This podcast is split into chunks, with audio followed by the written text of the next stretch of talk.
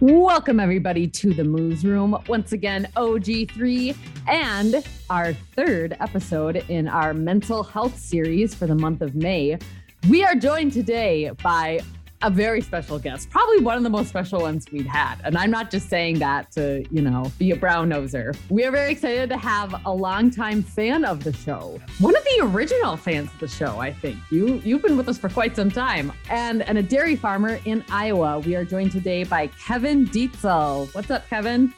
Hey, so happy to be here. We are so happy to have you. I know Brad especially is excited because you are a grazing dairy. That's right. exactly. And he, he's uh, doing some very interesting things there with his cows, too. So it's uh, always a good thing. And we've had lots of conversations uh, across Twitter and many different areas. So it's happy that uh, finally you're here.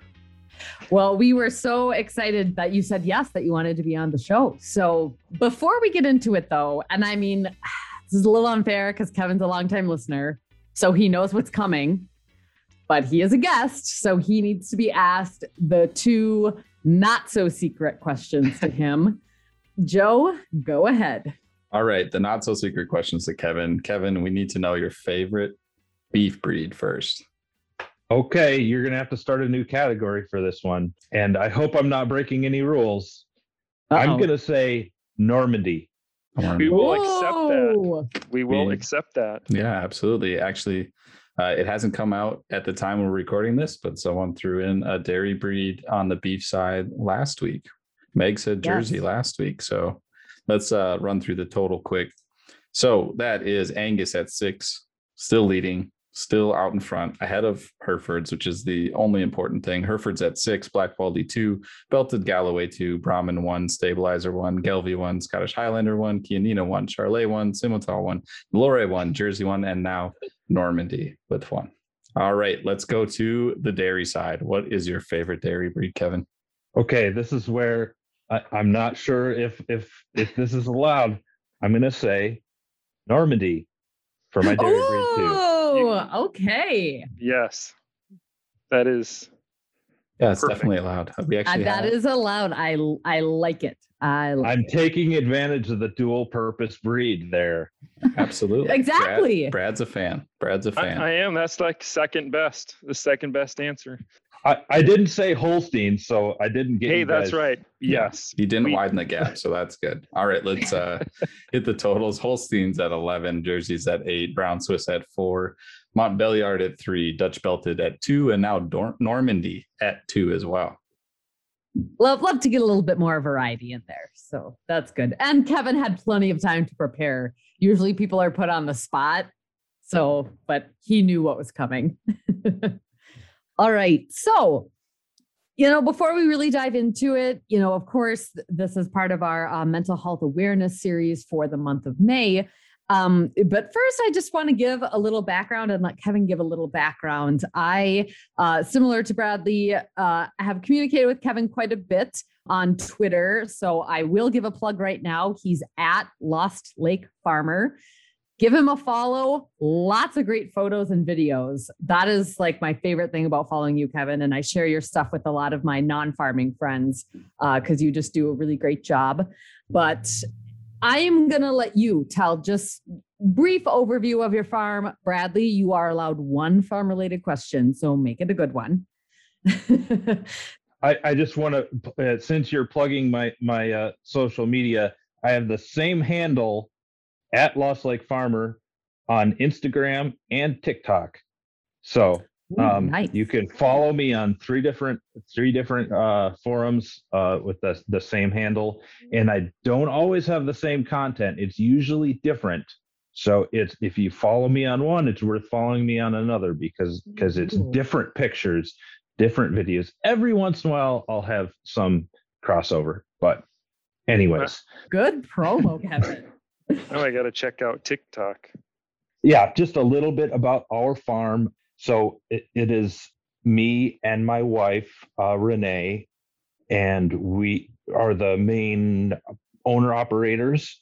we are Lost Lake Farm LLC, and LLC is because we actually went a sort of different route of getting uh, startup funding, and we have 12 different investors um, who are co-owners in the farm. We own 51%, myself and my wife, and then the other 49% is owned between 12 different people. Uh, they all have different amounts. So um, some people we we've known a while. Some people we met when we went out in the community. We did some pitches and had some community meetings to try and recruit investors. So we kind of went out of the box there because uh, what we were trying to do didn't fit uh, the the sort of standard model and getting financing uh, wasn't happening.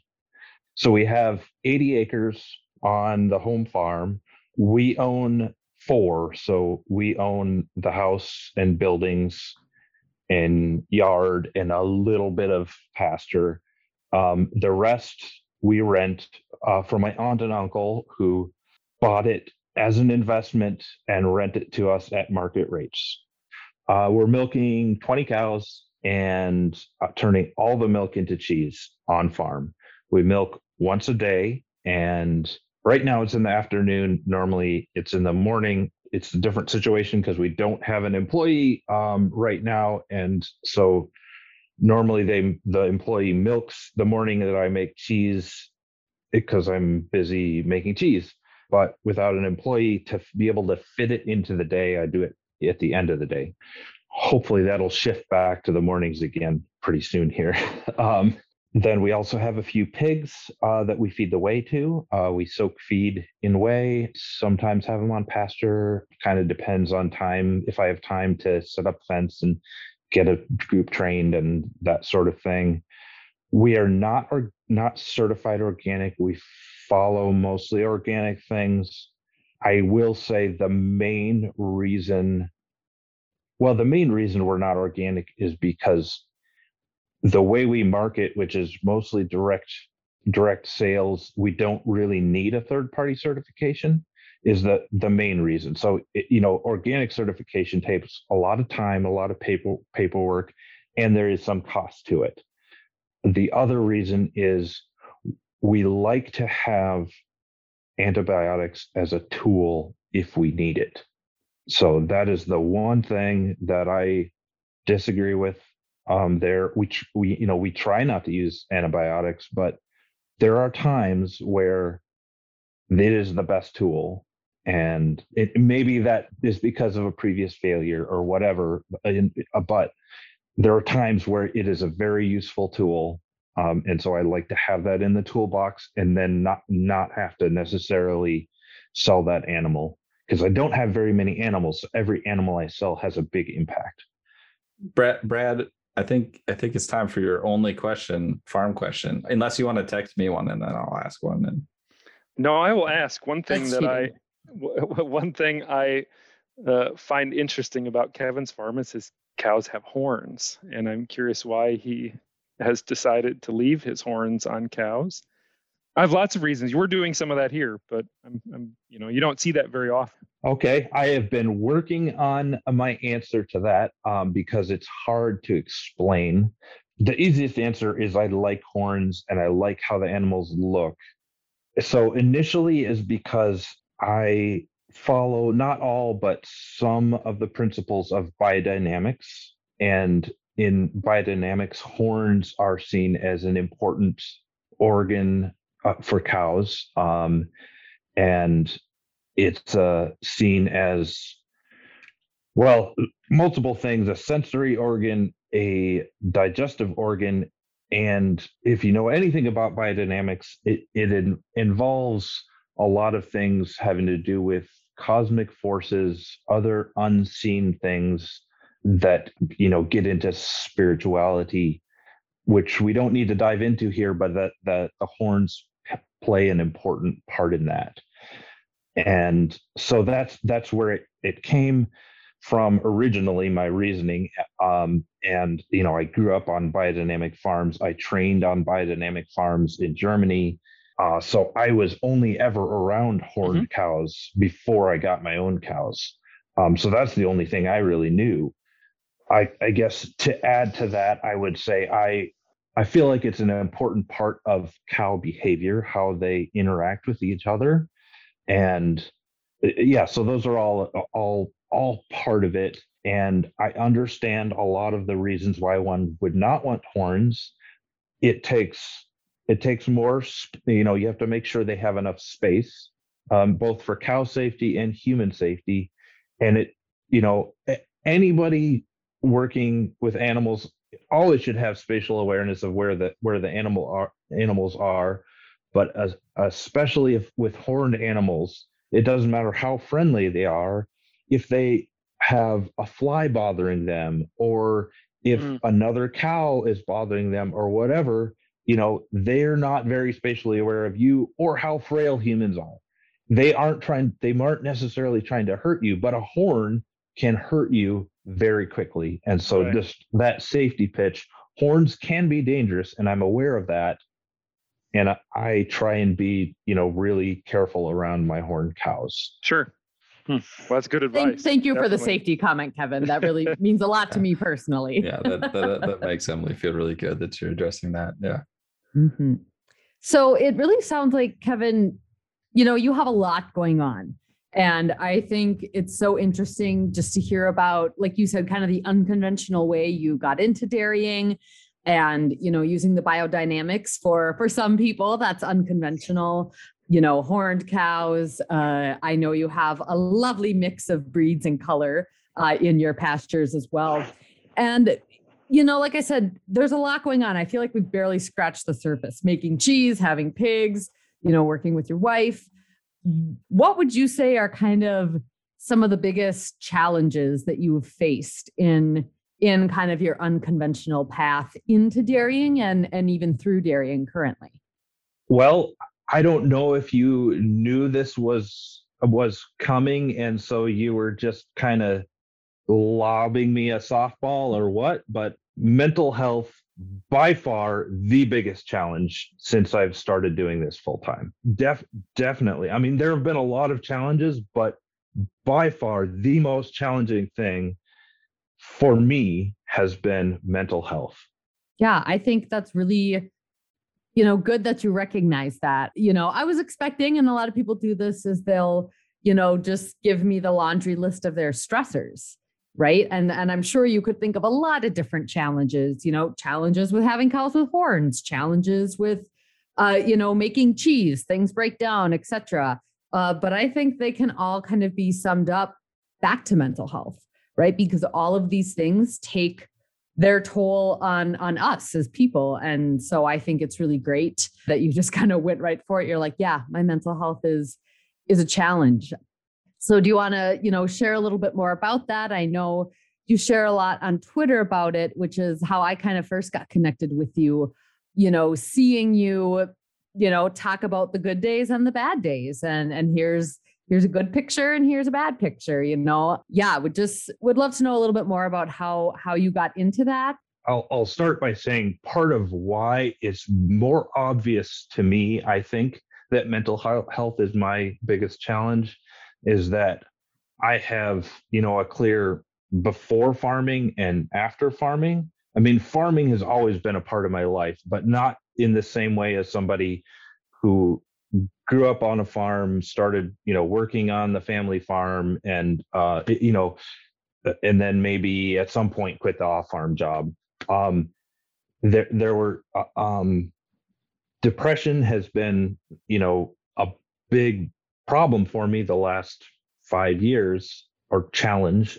And, you know, looking back, I can see where I had some issues with depression before that, but it wasn't in the forefront. It wasn't really as big a problem before. And when it really started to be something that really had to be addressed was back in 2016.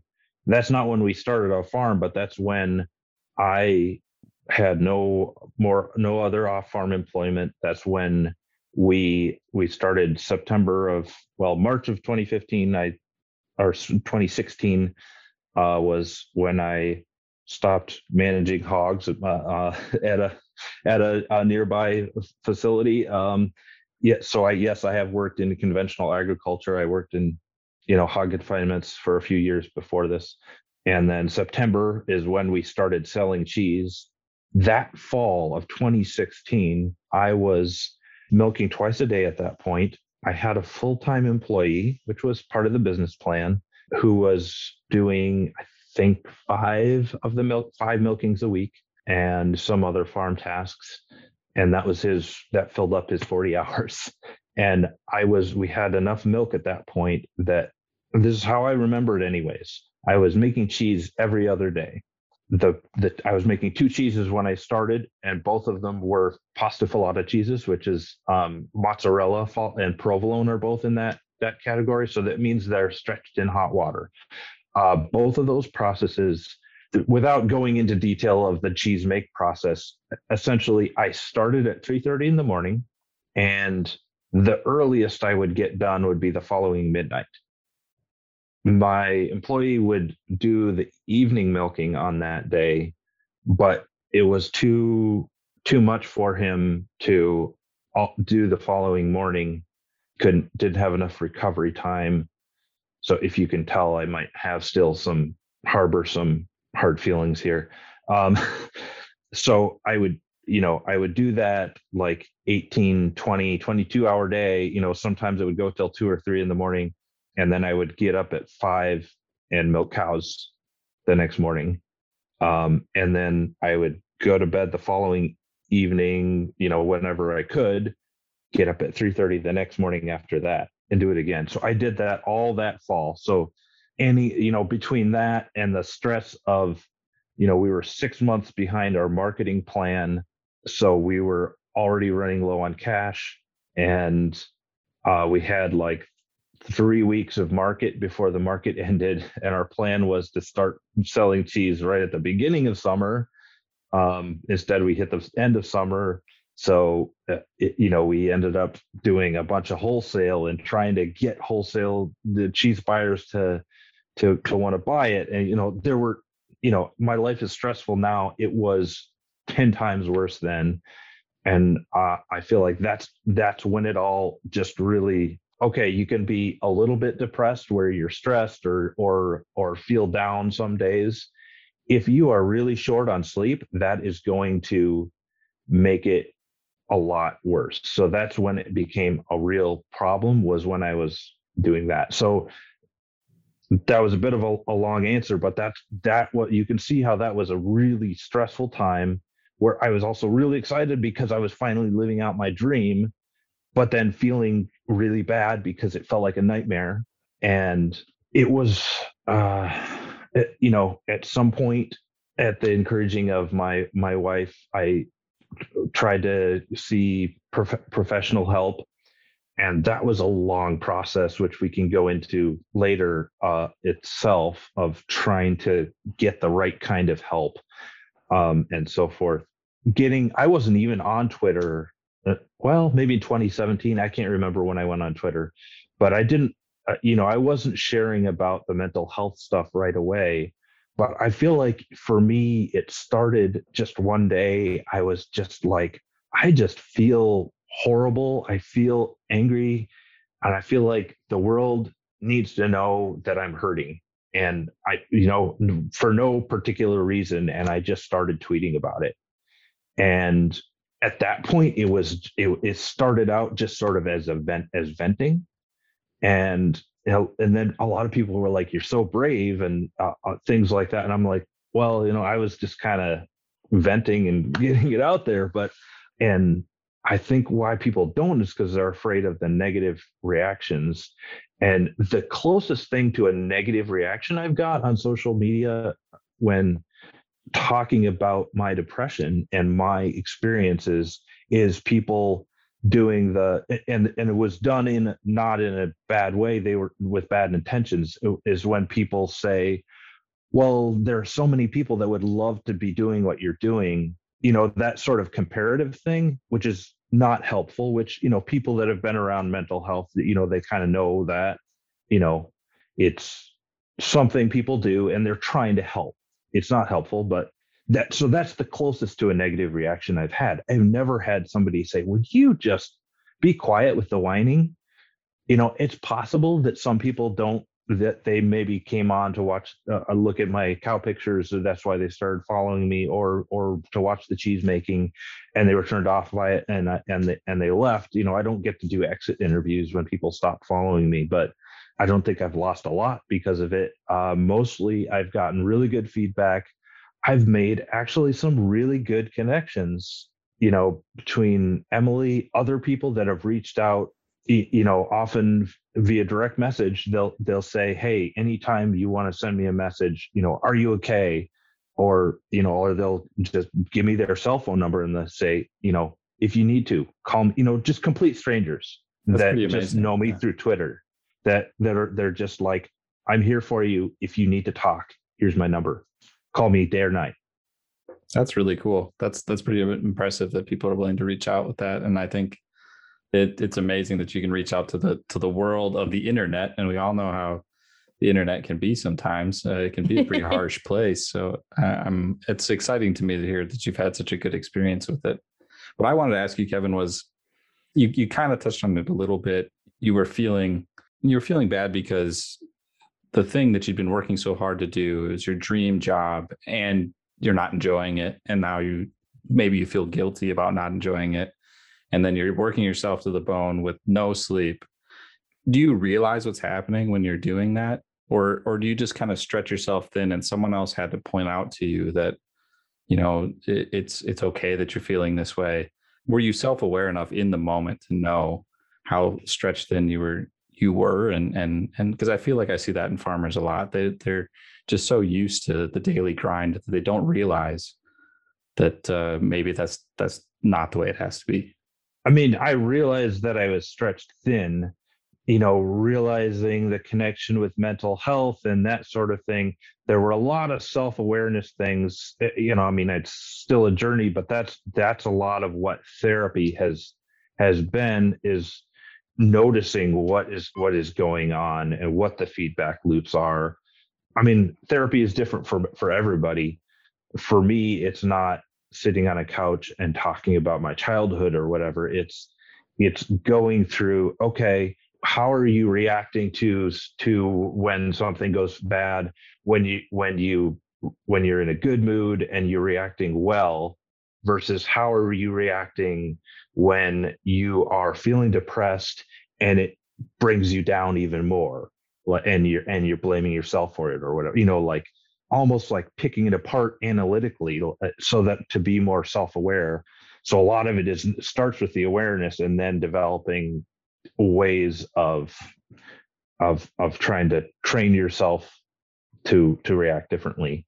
Um, so so that self-awareness has come with time and that's it's not easy so following up with that kevin you know when you were feeling this way and talking about that self-awareness piece you know, now hindsight's always 2020. Were there specific things that you kind of noticed started to slip? I mean, you talked about not getting enough sleep, but maybe did you notice, you know, you you felt angry more or maybe you were getting in, you know, more fights with your wife or yelling at the kids a little more or just feeling like you couldn't get out of bed some days? You know, what were some of those things that you kind of noticed that maybe you know, Renee, your wife noticed, and that eventually became a part of you thinking about the self awareness piece and what are those feedback loops, and maybe what are the signs that I'm not doing well right now because X, Y, and Z are happening?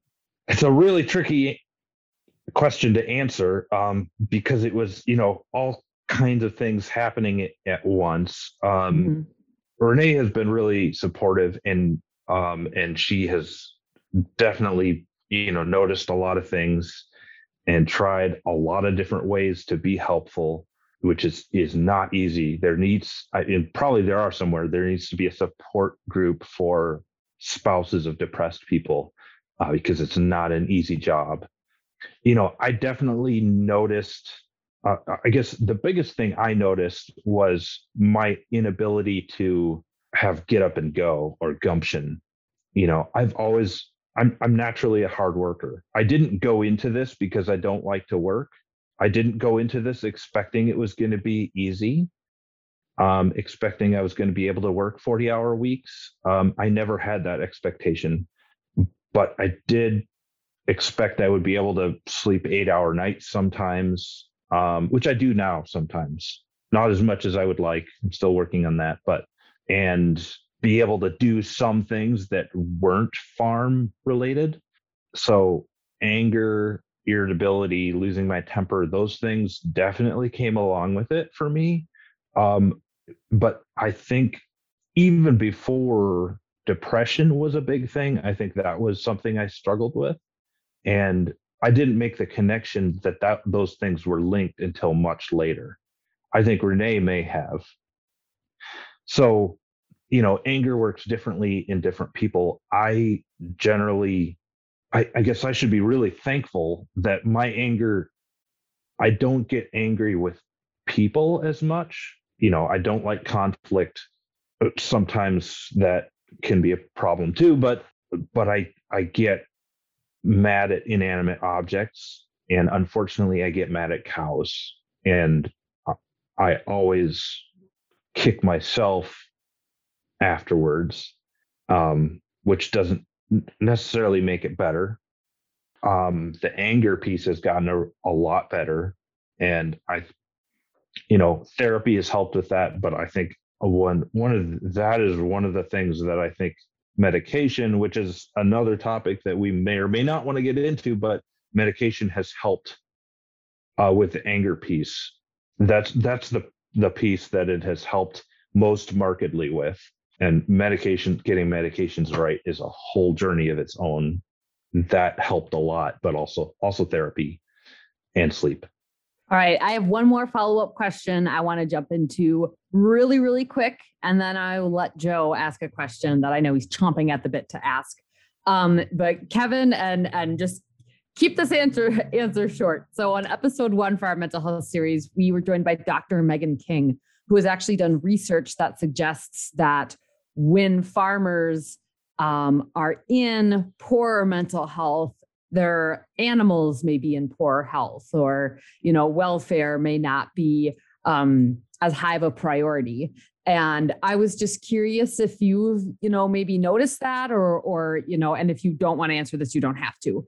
Uh, but you know just curious if hearing that you know makes you think yeah like when the cows are better i'm better and vice versa you know and we really talked about it being a two-way street where it's not just human dependent and not just cow dependent but kind of goes both ways. So I'm I'm just curious if you have any you know observations or thoughts um, on that with your experience on the farm.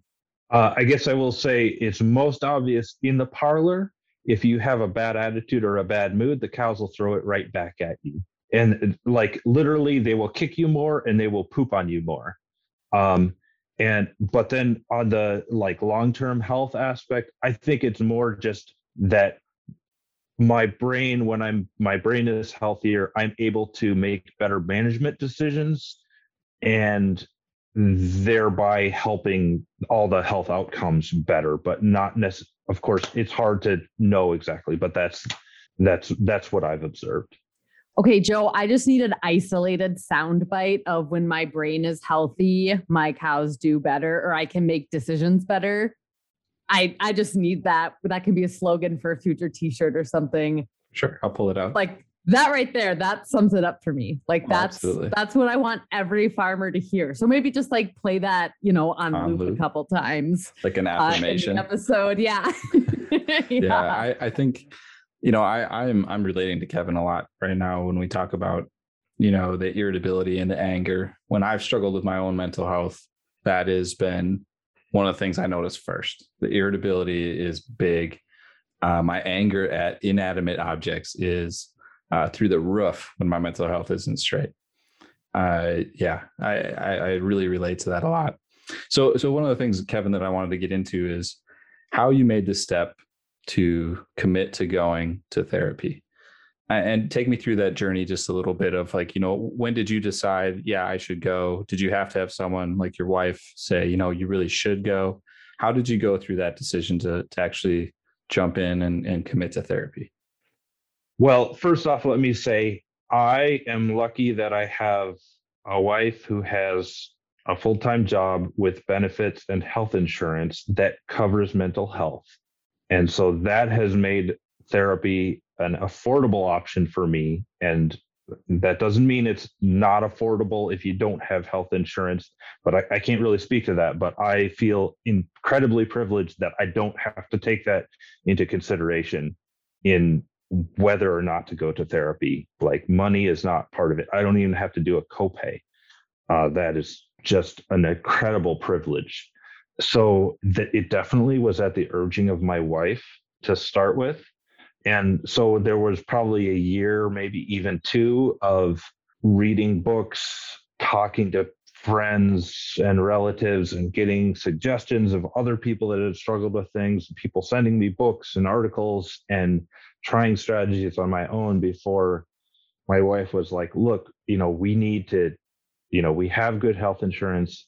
You need to go see the professionals. Like this you know this is too big a problem to address just by you know reading a book even if it was written by a mental health professional you need somebody to address your problem specifically. You can't self-diagnose and fix it with diet and exercise which is basically what i was trying to do. And from from that step of saying okay we need to see mental health professional it's okay first okay what's available in our area? And we're again lucky that we live so we're about a half hour north of ames uh, which is not a large city but it's a city that has has a, a hospital and a, a large the mcfarland clinic system and so forth. We're only an hour from des moines which has even more. And so many people in rural areas would have a lot fewer options or would have to drive further. Uh, you know, we had options to look through. And so, okay, do we start with this therapy clinic or here or there? You know, and we essentially drew a name out of a hat of one that looked like it was a good good fit that had both therapists and clinicians on staff who would you know who could prescribe so we thought okay you know we can go to one place that we can everything that may be needed um because i went into it i was like you know the first session they have sort of an intake to kind of assess what what is it really you know what are you dealing with? What do we think we we would recommend for you? And then they direct you to i'm trying to think. So i ended up doing they had so they didn't have an actual psychiatrist on staff, but they had a nurse practitioner who could prescribe medications, which I guess, you know, my primary care physician could also prescribe. Um, they can prescribe all the things that a psychiatrist can. They just, it's not their specialty. So they first recommended that I go to see, do a session with the the nurse practitioner to to get um, go down the med- medication route, which I was I was pretty skeptical on at first. I was like, oh, I don't want to, you know, I don't want to get all drugged up and start to mess with things that way. But if they, if you know, these guys are the professionals, I'm trying to do the professional route. I'll do what they think is right. I did not like the nurse practitioner. Um, I do not know where he got his training, but he made comments l- like well, farmers back in the day used to work night and day, seven days a week, and they never had to had to take any break. You know, like that is like anybody who has ever heard anything about mental health knows that's a bad thing to tell a depressed person that like you know there are other people that are doing what you're doing and or, doing it and working harder. You know like that is like the worst possible thing to say i but, wish um everybody um, could have seen our faces because me brad and joe were all like ugh when you said that. That's yeah yeah that's it's obvious really to you guys. yeah. Yeah and he prescribed me to uh, I, you know i don't remember what it's what it's called but um an an antidepressant.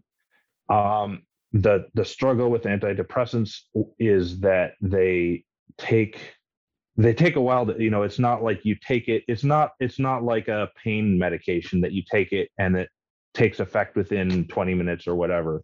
It can take a week or two or three before you really know. And so he prescribed it and he said you know okay we'll have another session in i don't remember what it was it was a month or six weeks or something like that and review if we need to do a different dosage or try a different medication or something like that. And and let me add, it was this was early February, and February tends to be, as for many people who even don't struggle with depression otherwise, February can be a hard month because there's not much much much uh, daylight. The weather tends to be gray, and it's not like pretty snow. It's like ugly brown, half melty snow. I don't need to go into why February is a hard month, but whatever that medication was, it made me super tired, like I could hardly move. It made me twice as depressed. I barely made it through that month without committing suicide. Like that was bad. And I probably should have, if I had trusted that provider, I probably would have called them after a week and said, look, this is making me way worse. Worse. I can't, but I didn't trust him. And so I was like, well, I'm supposed to go through the month. So I, you know, kept going for a month. And I don't think I had a second session with that guy. I think I just stopped taking it eventually because it was just so bad. And I didn't go back, but I ended up going to another therapist at a different place. And I saw that therapist for several months. And it seemed like it was okay. But I was also getting some, you know, not great judgy comments from her, I felt like. And I felt like she just didn't get what I was going through.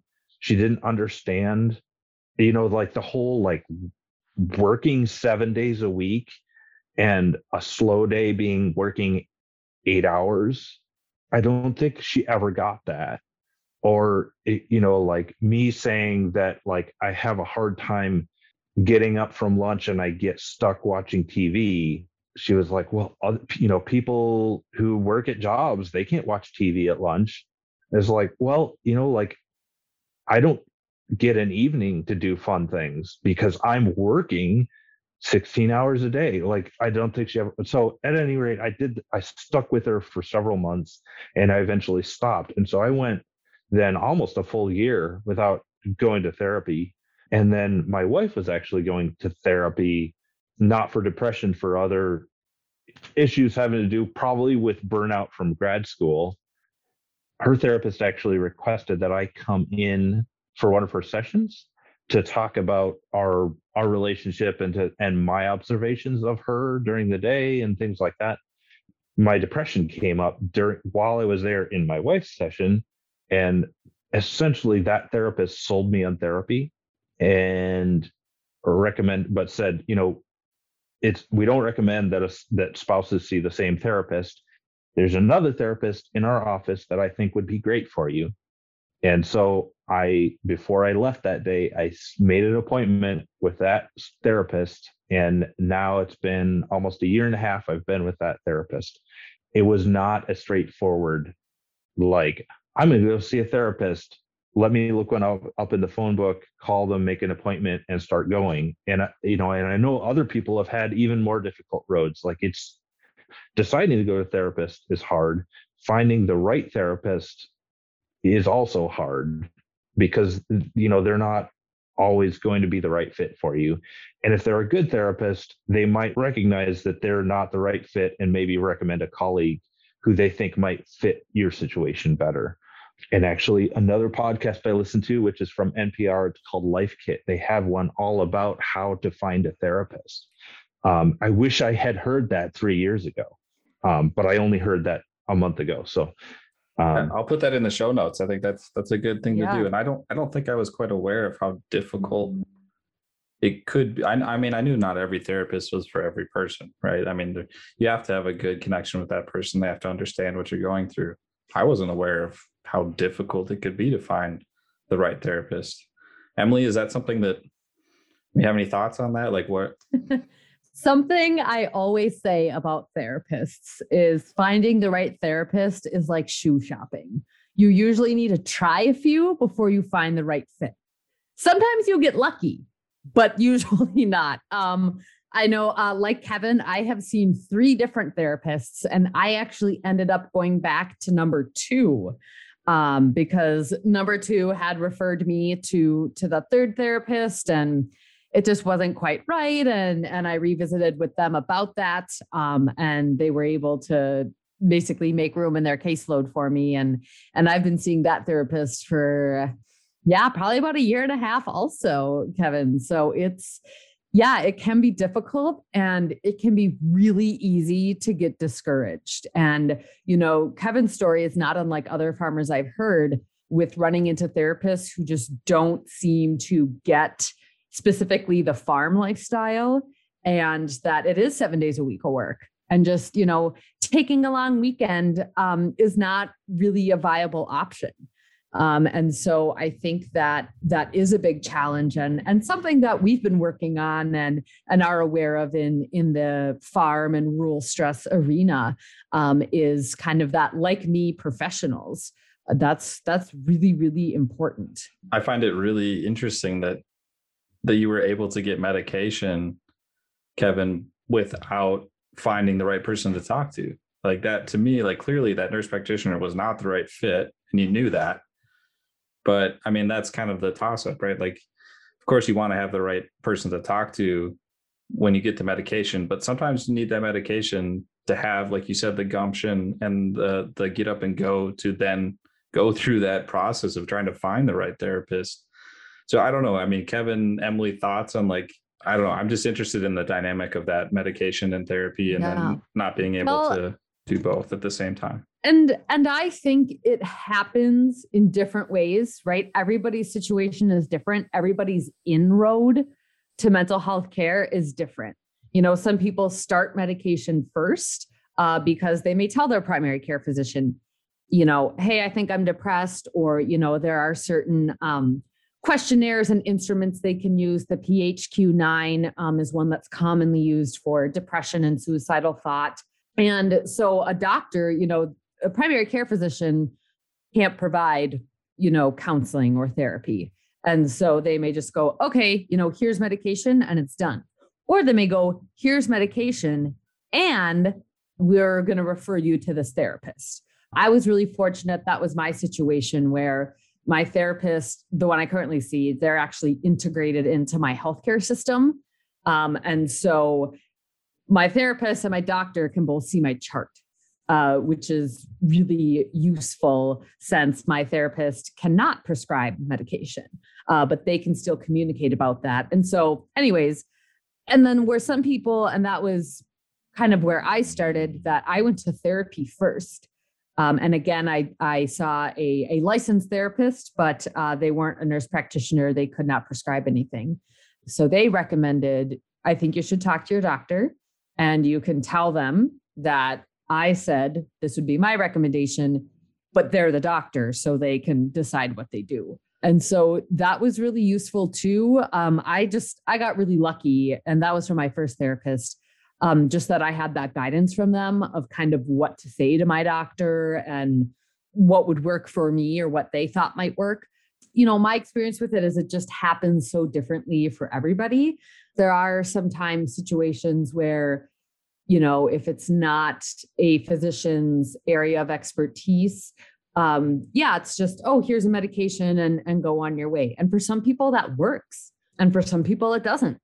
And for some people, it's, you know, just therapy and they don't need medication and that works. And for some people, like myself, like Kevin, it's a combination of both. And that's what, you know, comes together to make it work. You know, the most important thing is we we all need to share our stories about mental health, I think, because they're all different and everybody experiences it differently. But we will still have some similarities, uh, like like we were saying last week, where we're not all in the same boat, but we're on the same ocean. So you know we can navigate these waters together. Kevin, I'd be curious uh, to hear what you think on this as well. I actually had a really similar experience to yours. So I had that first nurse practitioner that didn't work out, and then I kind of you know, I had been skeptical of the medication route from the start, and that kind of reinforced that and then i went to a, see a therapist but then it was actually that first therapist that didn't work out who uh, after you know several sessions was like you know i think we're we're having trouble you know working on the things that we need to work on in therapy because your depression is pretty major. And so if you can see a, a prescriber of some kind, um, then maybe the met the medications can bring that depression level down to a manageable level where maybe we can work on some strategies through therapy um, so that the medication alone isn't going to just get rid of it. Like you said for some people that might be might just work like magic. Most people probably it's not magical but occasionally it might. And so she actually referred me to a psychiatrist who is in has her own practice um, in Ames, and so I was able to get it. You know, but she had a several month waiting period, and I actually got in, and so I'm still seeing the psychiatrist not as frequently as therapy, but you know, every couple months. You know, we think we're we've got the right combination of of meds right now, but we're still kind of seeing if we need to make tweaks of you know dosages or timing or whatever you know it's a it's it's hard. And you know and it took it took a couple years at even working with a psychiatrist who you know this is what they do. They're this is their her specialty to get to that point. And that can be very frustrating. The other part i want to touch on is just finding the time to go to these appointments is hard. It's exhausting and it's hard when we got to the point where I realized I needed to see professional help, you know, it was like the success of our business depends on me getting getting better because this is going to fail if I if I don't get better and so we need to make time. It is a, an essential essential part of work. It's still hard to find the to make the time and you know what? Honestly, during this pandemic, insurance will pay for telehealth. And so I can do it from home. And so I don't have to take the time to drive to town. And that is huge. But at the end of June, that's going to run out. And I don't know why insurance providers won't pay for it regularly. I don't understand, especially something like therapy or, or even psychiatry, where, you know, there isn't anything about physical presence that is more beneficial necessarily but for somebody like me who lives rurally and has a really busy work life making the time 40 minutes to drive there plus park walk into the building do the appointment walk out drive you know like it's, it's taking several hours out of my day and that's hard to find several hours and and so I've really liked the telehealth, but we're gonna have to have to find a way to to make that work again uh, in in July. Yeah, we're gonna have to we're gonna have to put Emily on that. Just kind of sic her on that problem about telehealth being covered. Working on it. Yeah. I did want to make a point, you know, Kevin, how you were talking about, you know, getting the dosages of medication right, but still going back and visiting with your psychiatrist every few months. And and that's what I say to people too is the goal I think for everybody involved in this, whether it's your physician, a therapist, psychiatrist, etc., is to get you to that point where all you need is just, you know, I compare it to routine maintenance, like on your car. You know, you take your car in for an oil change, they run diagnostics. Uh, same thing, you know, take yourself in. How are things working? Is everything going well? What could we maybe change? What seems to be causing issues that wasn't last time? And so I think it's really important that you, you know, said that. I'm really glad that you brought that up uh, because I think that that's a really important piece of it. And it's not, oh, I, you know, I got this prescription once, I'm good to go for the rest of my days. Or, you know, I went to therapy, but I feel better now. So I don't need to go back we need to keep up with ourselves and keep up with our mental health, just like how we go and get physical, you know, checkups. You know, we're, we're supposed to get a physical every year. I'm not sure everybody does. Anywho, my point is just making sure that you stay with it and that you don't ignore it again, right? I think that that's a really important point um, that you have made as well. But we are, uh, you know, kind of running low on time here. So I'm curious, Bradley or Joe, any other questions?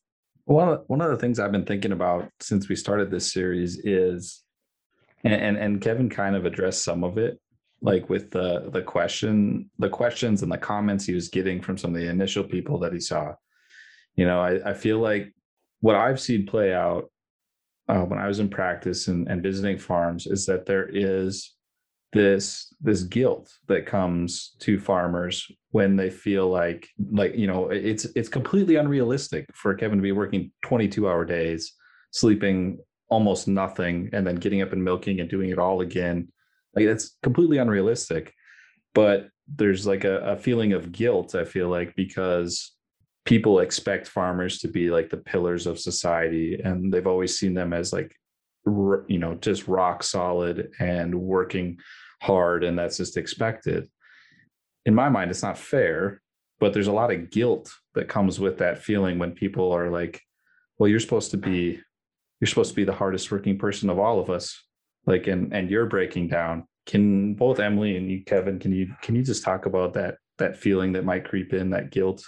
Guilt is a huge huge part of that and that is well there there are many you know they talk about negative self-talk is a lot of what therapists talk about and guilt is a, a big you know guilt that you place on yourself is a big part of that and and it is a hard one to overcome. It's you know what i often call it you know my my my therapist gives me mental gymnastics uh, to do um, and that's what it feels like is you know because you're having to build new habits mentally which you know that's the tough thing. You have to like use your brain to fix your brain. But you know like even a couple episodes ago you guys had somebody on who's just like an amazing person who does you know he was a radio i don't remember his name he was a radio host and he does hog sites and he has manages his you know feed, beef feed lot you know just like and he works out for an hour every morning i was listening to that and you know like i should just be in awe of this person who can get by like that um and just be like wow that's that's that's cool that he can do all that stuff. But instead I, i'm my brain goes to well shoot i guess i'm not actually that hardworking. You know like that's that's where my brain automatically goes. Where the where the therapy kicked in then is the fact that i noticed right away that i did that. And i was like well you know like i'm feeling guilty. And i still felt guilty but i i noticed that i was feeling guilty and that i shouldn't feel guilty and that i was just comparing myself to somebody in the, that we're all different you know? Some people need six hours of sleep some people need nine. Um, you know, just as an example, and comparing yourself to somebody else, it's a fool's fool's game. But yeah, the, dealing with the guilt is it's a it's an ongoing challenge um, to to stop stop feeling feeling guilty. Because uh, but you know it's also hard because there is no such thing as being a perfect farmer. There because there is there's always more you can do. There's always something you could have done better or some you know job you could have done a little bit more perfect. And so being okay with you know knowing that you are doing a good job or even knowing you know not feeling bad about the 100 things i'm not doing knowing okay i set a priority that today i need to do this job and it's okay that i'm only doing this job because i'm only one person i can only be in one place at a time and i am doing the job that is the most important right now. And to remind myself of that and not to let my mind go to the the hundred other things. I just have a couple points i'm going to add but first i'm going to say kevin you should write a book um you've like i've written down so many things you've said today because they're just brilliant um but you know what i want to say in in follow up to what kevin was saying first is yes comparison is the death of confidence and so I think it's important to remember, like Kevin was saying, that everybody is on their own journey. Everybody has their own thresholds. And there's usually a lot going on with people that we are unaware of. Part of why we're having these conversations this month. Um, the other thing that I would say, as far as the guilt or feeling like, again, you're not keeping up or comparing yourself to others, and, and this is the mental gymnastics that I get from my therapist. Um, kind of an ongoing theme because it just kept coming up in sessions was the concept of both and where at the very beginning kevin i was going to say this where yeah right now with farming it it can both be your dream and it can be a nightmare some days um you know these things that like thinking everything exists singularly in a vacuum uh, that's not the way the world works. A lot of it is dichotomies or even more than that, right? So it's both and it's light and dark. Um, and I think that that I know for me has been a really important thing that I've learned in therapy and and has been part of my kind of ongoing homework that I get is you know when I am feeling down or feeling like uh yeah feeling guilty especially um you know think of it as a both and like yes I can both be happy with a certain situation and I can be frustrated by it. Or, you know, it's like, oh, yes, I I love my job and I do. I'm both in love with my job and have days where it's just really exhausting. And I'm just like, ugh, you know, that's totally normal. Um, so I'm really glad that that you spoke to that, Kevin. Uh, but we are getting about close to needing to wrap. So I'm just curious, Kevin, is there any other points you wanted to make? Something you were really hoping we'd ask you about today, but didn't? Um, any any last message you want to share with us and with our listeners? No, I just want to thank you guys for having me on, and thank you for having a wonderful podcast. I subscribes and I always listen to it while I'm milking cows. You know, even when it's, you know, when you're talking about things that apply mostly to bigger confinement dairies um, or to managing employees and setting systems or whatever, it always gets me thinking and thinking about improving my management. And so thank you. Thank you for having doing a wonderful job and thank you for having me on and asking good questions. Well, thank you for that glowing review, Kevin. Uh, yes, like I said, you. Kevin has been um, one of our, our early listeners. Uh, so we're so excited that he's gotten to be on the show with us now. And before we wrap and do some plugs, I want to give a huge shout out and thank you to Kevin's wife, Renee.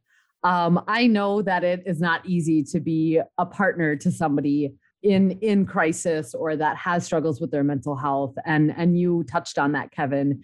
You know it can be tough for them. And i think it's so great that you recognize that. And like i said i just want to give her a shout out uh, because she is phenomenal. I love seeing her pop up on twitter every now and again too. I know that she does a lot um, uh, on the farm as well. And i think it's so great that she was the one to really help connect you uh, to to getting help in the first place. Uh, so so shout out to Renee for sure. I will pass that on, and I will make sure she listens to this episode. yes, perfect. Perfect. Yeah, we talked about her a lot. She's great. So, with that, questions, comments. I don't think I'm going to accept scathing rebuttals about this episode. But if you have anything you want to say, you can always email the moosroom at umn.edu. That's T H E M O O S R O O M at umn.edu. You can find Kevin at Lost Lake Farmer on Twitter, on Instagram, and on TikTok. Lots of great content, so be sure to check him out there. Uh, if you are interested in learning more about the farm and checking out their online cheese shop, you can visit lostlakefarmllc.com there you go. Lots of things to follow. But yes, thank you again, Kevin, for being on. This was an outstanding episode. Great conversation. I know I really learned a lot and just very I'm very appreciative of your willingness to to share your story and and to put up with the three of us for far too long. So we will see you next week, everybody. Bye. Bye. This is my world. You are just living in it. That's true. you guys are so cute. yeah. She is she is wrong every once in a while when she thinks Holstein is the number one.